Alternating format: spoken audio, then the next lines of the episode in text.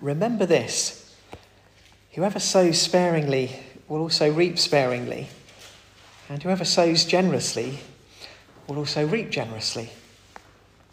Each one should give what they have decided in their heart to give, not reluctantly or under compulsion, for God loves a cheerful giver. And God is able to make all grace abound to you, so that in all things, at all times, having all that you need, you will abound in every good work. As it is written, He has scattered abroad His gifts to the poor, His righteousness endures forever. Now, he who supplies seed to the sower and bread for food will also supply and increase your store of seed and will enlarge the harvest of your righteousness. You will be made rich in every way so that you can be generous on every occasion. And through us, your generosity will result in thanksgiving to God. This service that you perform is not only supplying the needs of God's people, but is also overflowing in many expressions of thanks to God. Because of the service by which you have proved yourselves, men will praise God for the obedience that accompanies your confession of the gospel of Christ and for your generosity in sharing with them and with everyone else. And in their prayers for you, their hearts will go out to you because of the surpassing grace God has given you. Thanks be to God for his indescribable gift. A word of prayer together. Father, thank you for your your word, living and active, sharper than a double edged sword. Father, may our hearts and minds be open and attentive to you this morning. May we hear uh, your voice. Uh, for we ask it in Jesus' name. Amen. Amen. Well, the last um, uh, two or three Sundays, we've been uh, thinking about uh, God's generosity towards us and. Um, uh, sadly, it didn't get recorded, but Alan uh, just preached a fantastic sermon last Sunday. For those of you who got the notes from um, John 13 and Jesus washing his disciples' feet and the, the, just the lavish, extraordinary grace of God and generosity of God.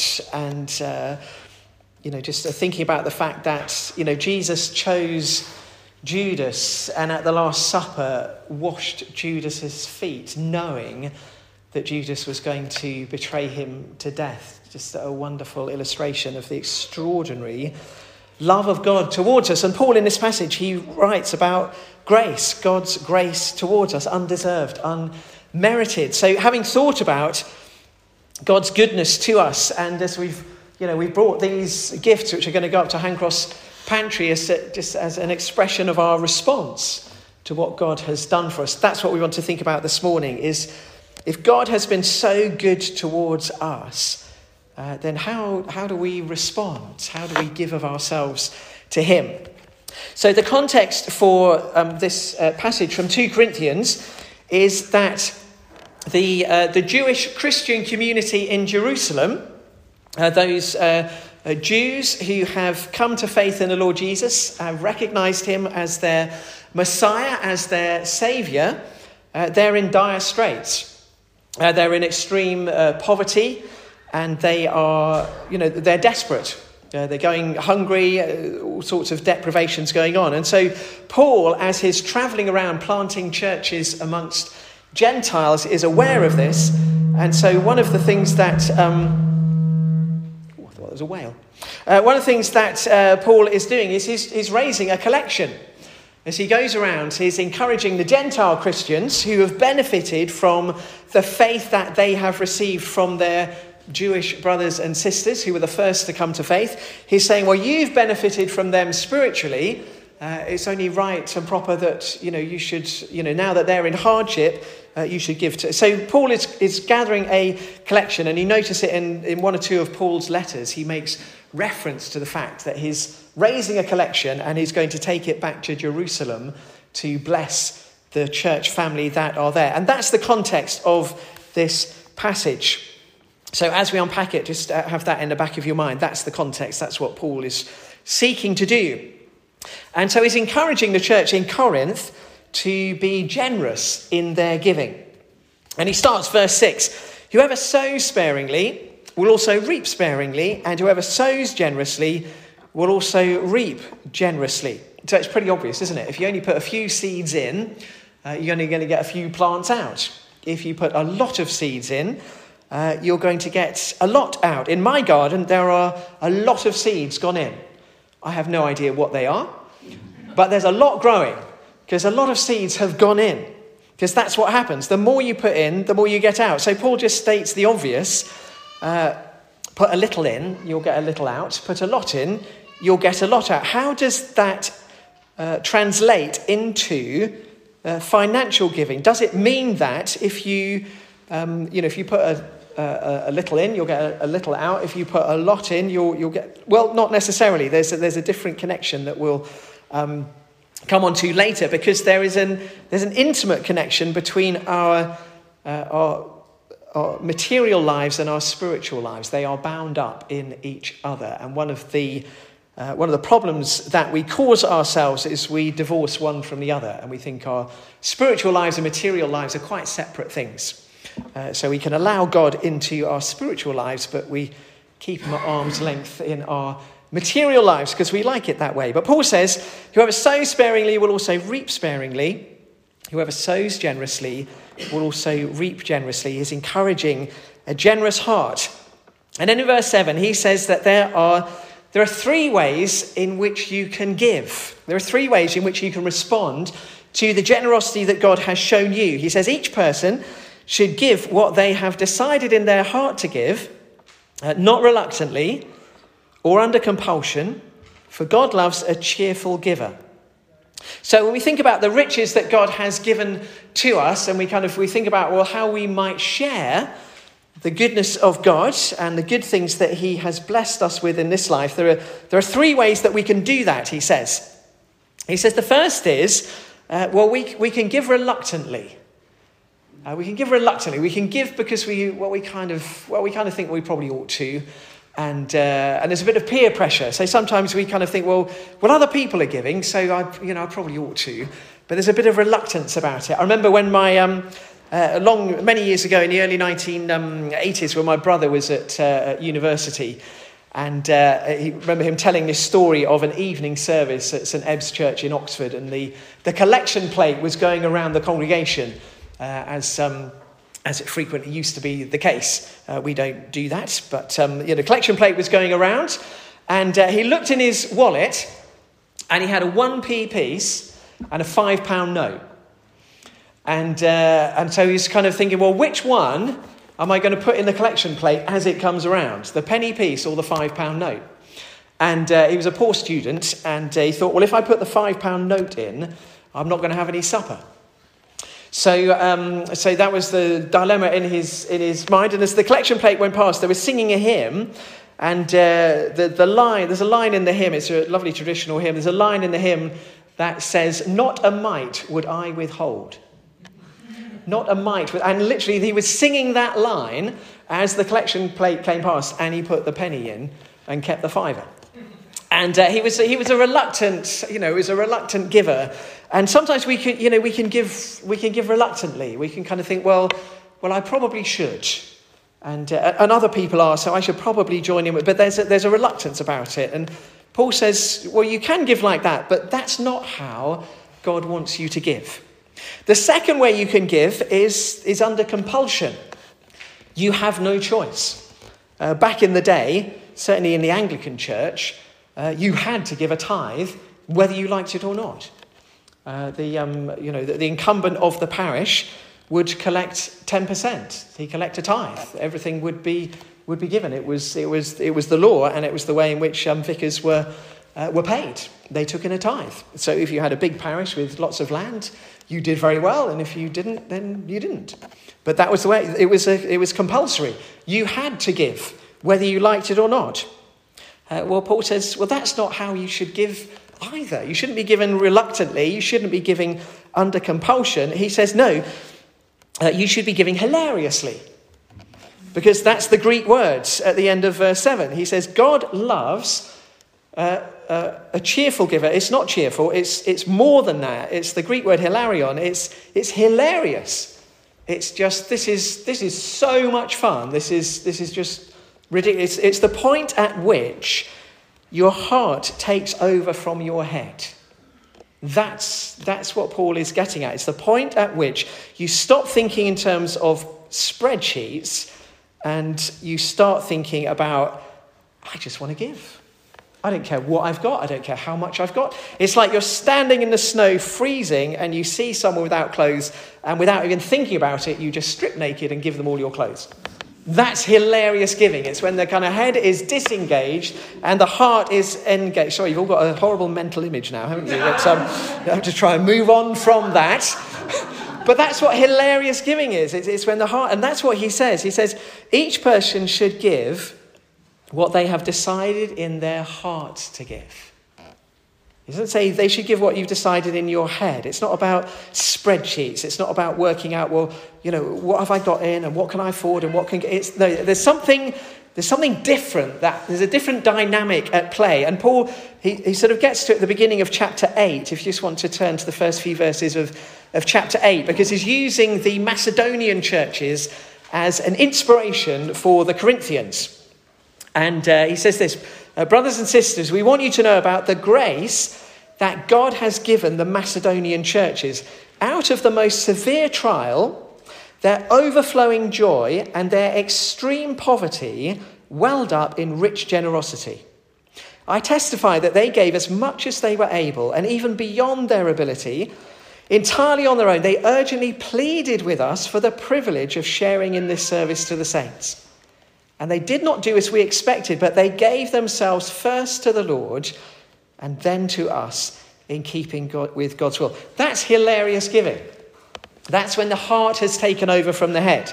Because the head would say, well, we're in extreme poverty. We're under severe trial. We haven't got anything to give. That's what the head would have said. But the heart has taken over. So now their, uh, their extreme poverty has been overwhelmed by overflowing joy. Overflowing joy. And that has translated into rich generosity to the extent that they're pleading with Paul to give more. That's hilarious giving. That's the point that we, uh, that we need to get to in, in our discipleship. It's, you know, it's never about paying bills it's always about responding to what we've received from Jesus. It's all about a heart response. I, I always I hate having to say sometimes, look, there are, you know, there are bills to be paid and you know, all of that. It's, we need to think, no, actually, this is a response. It's a heart response to what God has done, which is why I love the Macedonian thing that they said in verse 5 of chapter 8. They didn't do as we expected, but they gave themselves first to the Lord. How do you become a hilarious giver? You give yourselves first to the Lord.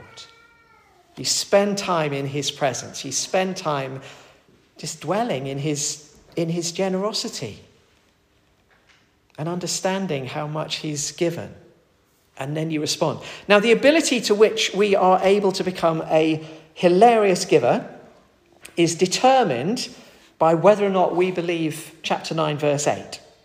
And the extent to which we believe that this verse is true will determine the extent to which we are able to become an hilarious giver and give from our heart and not from our head. Because chapter 9, verse 8 says, God is able to make all grace abound to you, so that in all things, at all times, having all that you need, you will abound in every good work. Let me read that again. God is able to make all grace abound to you, so that in all things, at all times, having all that you need, you will abound in every good work. So, if we're to become hilarious givers, we need to believe that that verse is true. And that's the challenge, isn't it? Because it's easy to read, it's much harder to believe, to really take on. Do I really believe that God is able to make all grace abound to me, so that at all times I will have all that I need. Do I truly believe that? And that's kind of the crux of, of this whole thing. And as I say, the, the, the ability to which we're able to believe this verse and the truth of it will determine the extent to which we're able to become hilarious givers. And if we, if we get there, then it just leads to an explosion of generosity in the church. One of the things the early church was known for was this bonkers giving, this kind of heart giving, not, not head giving. The early church was, you know, people looked at the early church and thought they were all mad because of the way they loved and the way they gave, not just materially, but the way they gave of themselves, the way they gave their lives, because they, they got to this point of giving hilariously when your, your head has kind of been disengaged and it's all about your heart.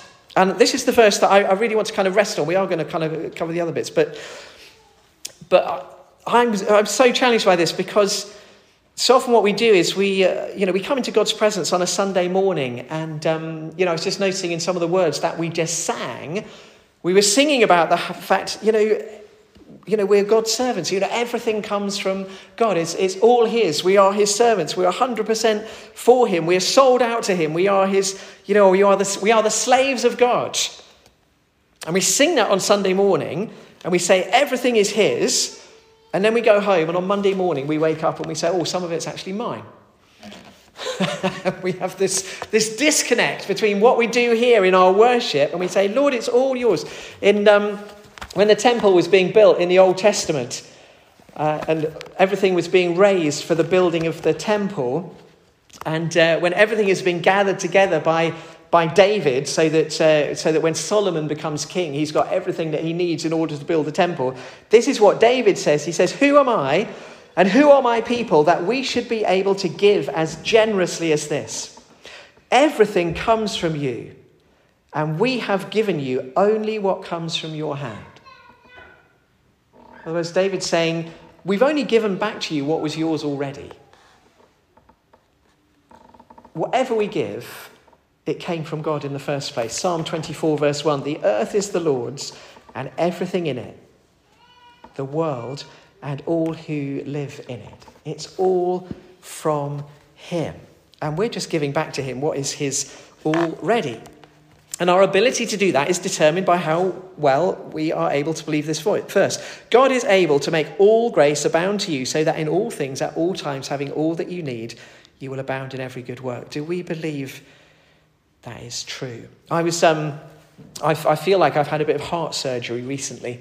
I'll just share a bit of testimony this morning, if I may, because I've read this verse um, so many times and I've preached on this verse so many times. And I've believed this verse 100% uh, with my head. Uh, but with my heart, I have doubted this verse so many times, even though I've seen God's provision so many times. And even I've seen God's generosity, my ability to believe this verse has, has been very difficult. And just in the last few weeks, um, God has, has really done a, a work in my heart and um, got me to a, a different place. I was, uh, away on, I was away on two retreats um, last week. One wasn't enough. I had to have had to have one that was full of information and then another one to process all the information. But there was, um, there was a guy who was speaking at the, re- at the retreat that I was on. I, go away with a, a, bunch of other evangelists, and uh, uh, we had a, a, lovely guy, Will van der Hart, who came in and did a morning with us. And he was, he was talking about Really, it was all about identity.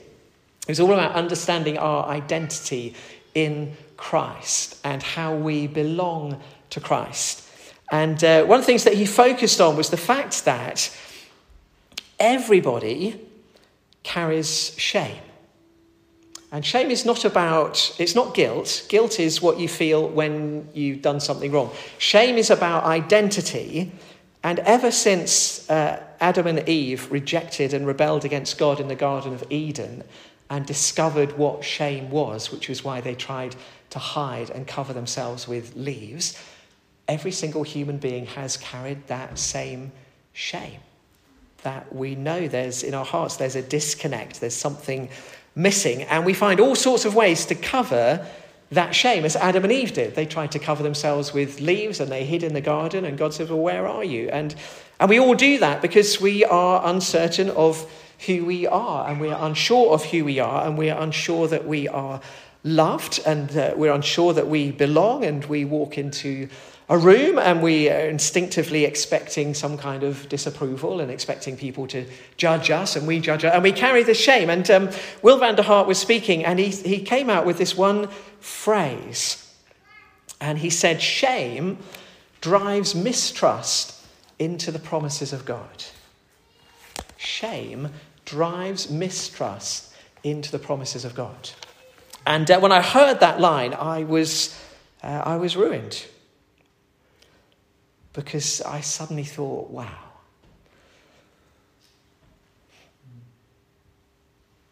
That's my life. Is that I know the promises of God, but the shame that I've carried all my life drives a bulldozer into them. Shame drives mistrust into the promises of God. So my head believes the promises of God, my heart mistrusts the promises of God.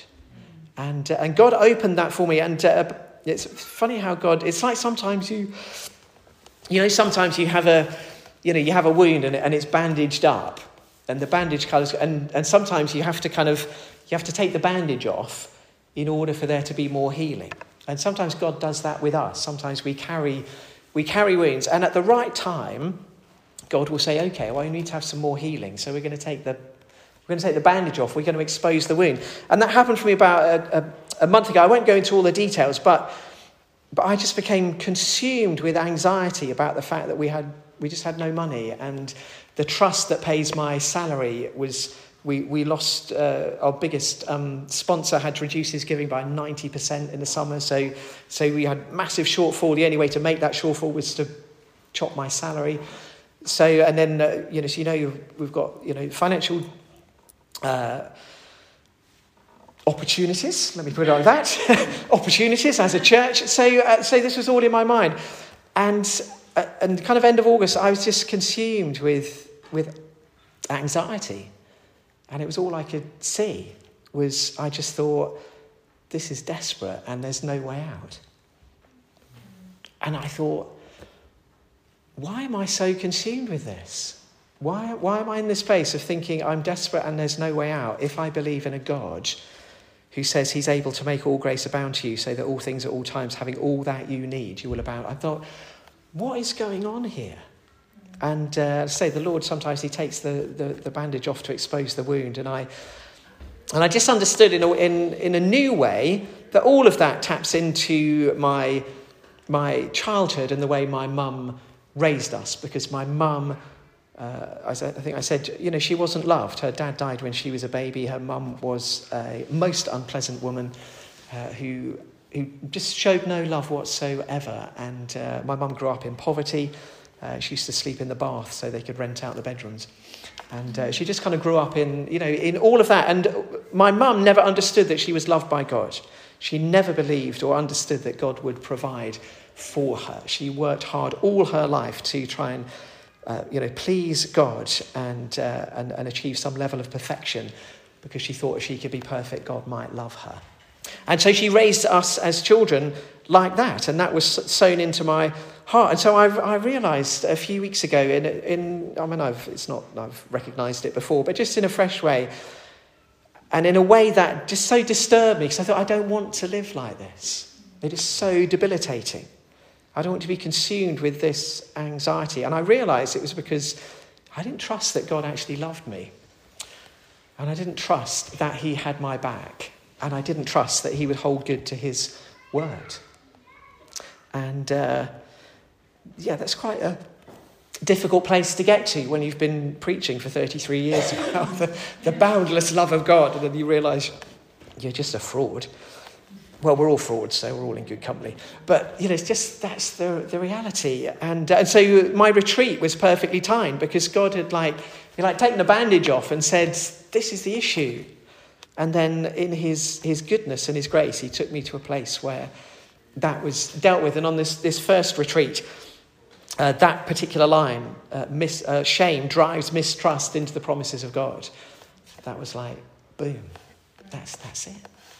That's my, that describes my Christian journey of 41 years. Is, and I thought, how do I deal with the shame? And, and how do you deal with the shame? Well, it's by understanding the finished work of the cross. It's by understanding that what, what Jesus did on the cross was enough. That because of his death on the cross, I'm now enveloped in the love of God, uh, the grace of God.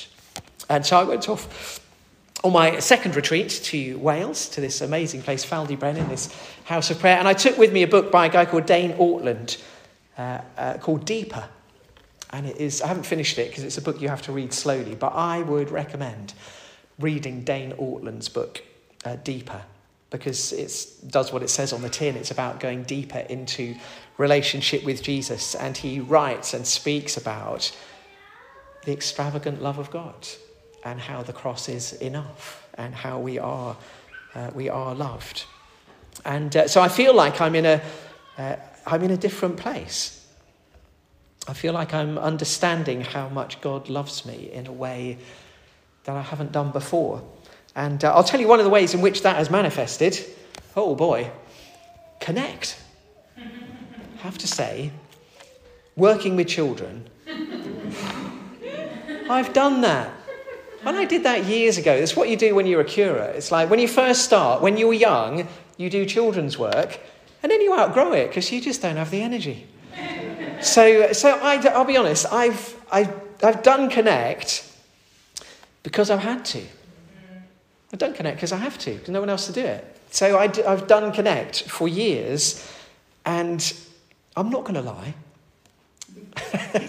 it's felt like a lead weight at the end of the week.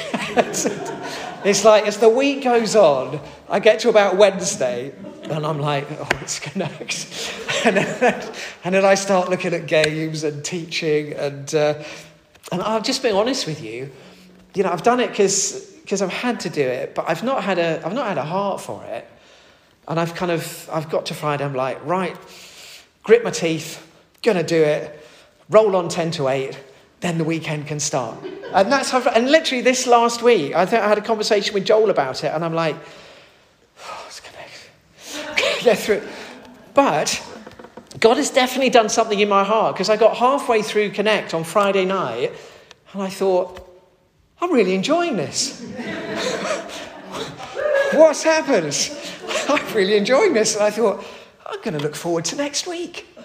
So God has really done something in my heart. And there's, uh, you know, but um, I'm 58 years old. I've been a Christian for 41 years. And I feel like I'm just beginning to understand how much God loves me. And, uh, and, and I've been a reluctant giver. And I've been a giver under compulsion. But I want to get, I want to be a hilarious giver. And that only happens when our hearts are changed and transformed. And when we stop thinking in terms of spreadsheets and income and expenditure and we just we just give because it's mad. And we just give in a, in a mad way. And, uh, and that's a work of God that He does in our hearts. Uh, uh, but it's, it's about our, our understanding our identity and how, how we belong to God. And uh, as Paul goes on in, in these verses, he, he says, you know, there's a connection between head and heart, there's a connection between material and spiritual. Verse 9, he says, He has scattered abroad his gifts to the poor, his righteousness endures forever. Uh, he who supplies seed to the sower and bread for food will also supply and increase your store of seed and will enlarge the harvest of your righteousness. So he's saying, look, you've, uh, you know, there's a material dynamic that goes on that God will provide for your needs. He will look after you because you are his children. So don't worry about that. He will look after you. You know, the birds have the birds are fed. The birds have nests to live in. Don't worry about that. He will supply seed to sow and bread for food. He'll also supply and increase your store of seed and will enlarge the harvest of your righteousness. So when we come to faith in the Lord Jesus and put our trust in him, God gives to us his righteousness. We are made righteous in the sight of God. And then he says, Now I've given you my righteousness. What I want to do is now expand that righteousness so there's a harvest. In other words, you will become, you will become more and more like Jesus. Your heart will become more and more like the heart of Jesus. Your thinking will become more and more like the thinking of Jesus. That's the harvest of righteousness that God wants to grow in us. But in order to do that, we need to understand the righteousness that He's given to us, that what Jesus did on the cross was enough. And again, it's this thing of trusting. Do I trust that God is going to meet my material needs? If He does, then I can be a hilarious giver. Do I trust that what Jesus did on the cross is enough? If I do, then I'm going to grow in faith. Uh, one of the things that we tend to do, one of the things that I, I have done, is, is I believe that, that uh, I was justified on the cross, that what Jesus did for me was enough. So, in that moment we put our trust in Jesus, we are joined together with Jesus, and we know that we're forgiven. And then life goes on, and, uh, and we mess up and we make mistakes. And what we tend to do is we tend to think that when we sin and when we mess up, uh, we, we sort of we, we, we drift away. We drift away from Jesus. And then we like, oh, we think, well, I've got to do something in order to close the gap and get back to where I was before God can use me. So, uh, so even though we know the cross is enough, we believe that with our heads, in our hearts, we're thinking, oh, well, I need to perhaps need to go to church a bit more often and, and read my Bible a bit more often and, and stop kicking the cat and say a few more prayers. And by doing those good things, you're kind of, you know, I'll kind of get back to back to here. Problem is when you if you spend your life doing that, you never really get anywhere. What you have to do is it's the harvest of what we've been given his righteousness.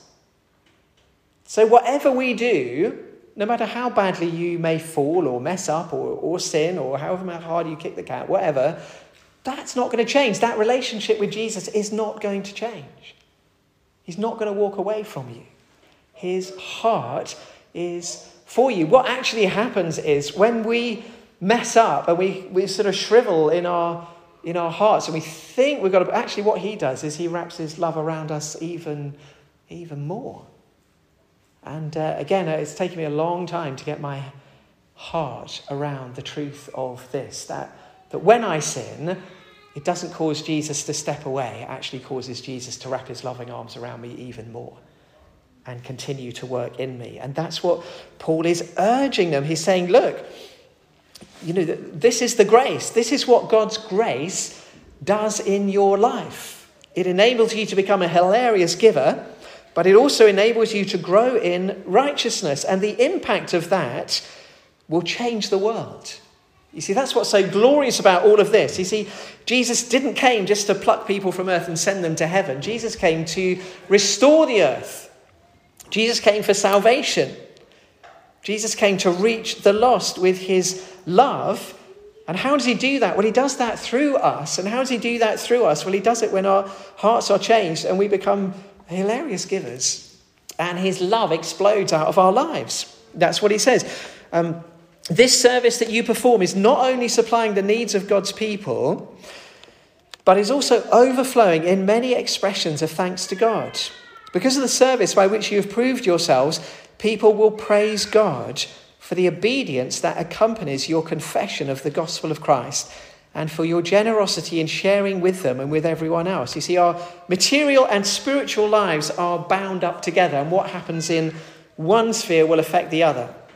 And what Paul is saying is saying, look, if you can, if you can get into this heart place of the Macedonians so that you are you're kind of looking in your, you know, you're emptying your pockets and thinking, well, I haven't got anything, but then you're just laughing your head off, so you're giving away what, what little you've got anyway. If you want to get into that place, this is what will happen. People will praise God because they'll see something extraordinary. In their prayers for you, their hearts will go out to you because of the surpassing grace God has given you. Thanks be to God for his indescribable gift.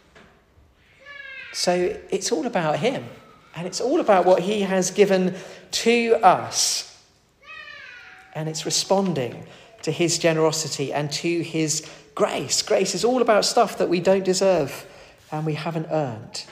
It's his gift to us. So here's the question two questions. Do you want to become a hilarious giver? someone who, who gives from the heart, uh, not from the head. That's, that's what I want to be.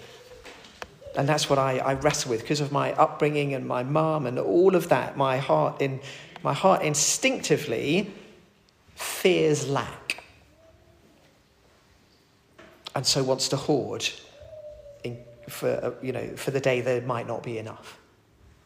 And God is changing my heart because I want to be a hilarious giver where I know that God will meet my needs. I want to be a hilarious giver. And in order to do that, we have to settle on whether or not we believe this verse 8. God is able to make all grace abound to you. And that's, that's a heart thing. And it requires a transformation of our hearts. So I want to just spend some time in just a few moments in quiet, a quiet personal prayer, and just pray that the Lord would minister grace to us. Um, Paul commends the Macedonians because they, they gave themselves first to the Lord.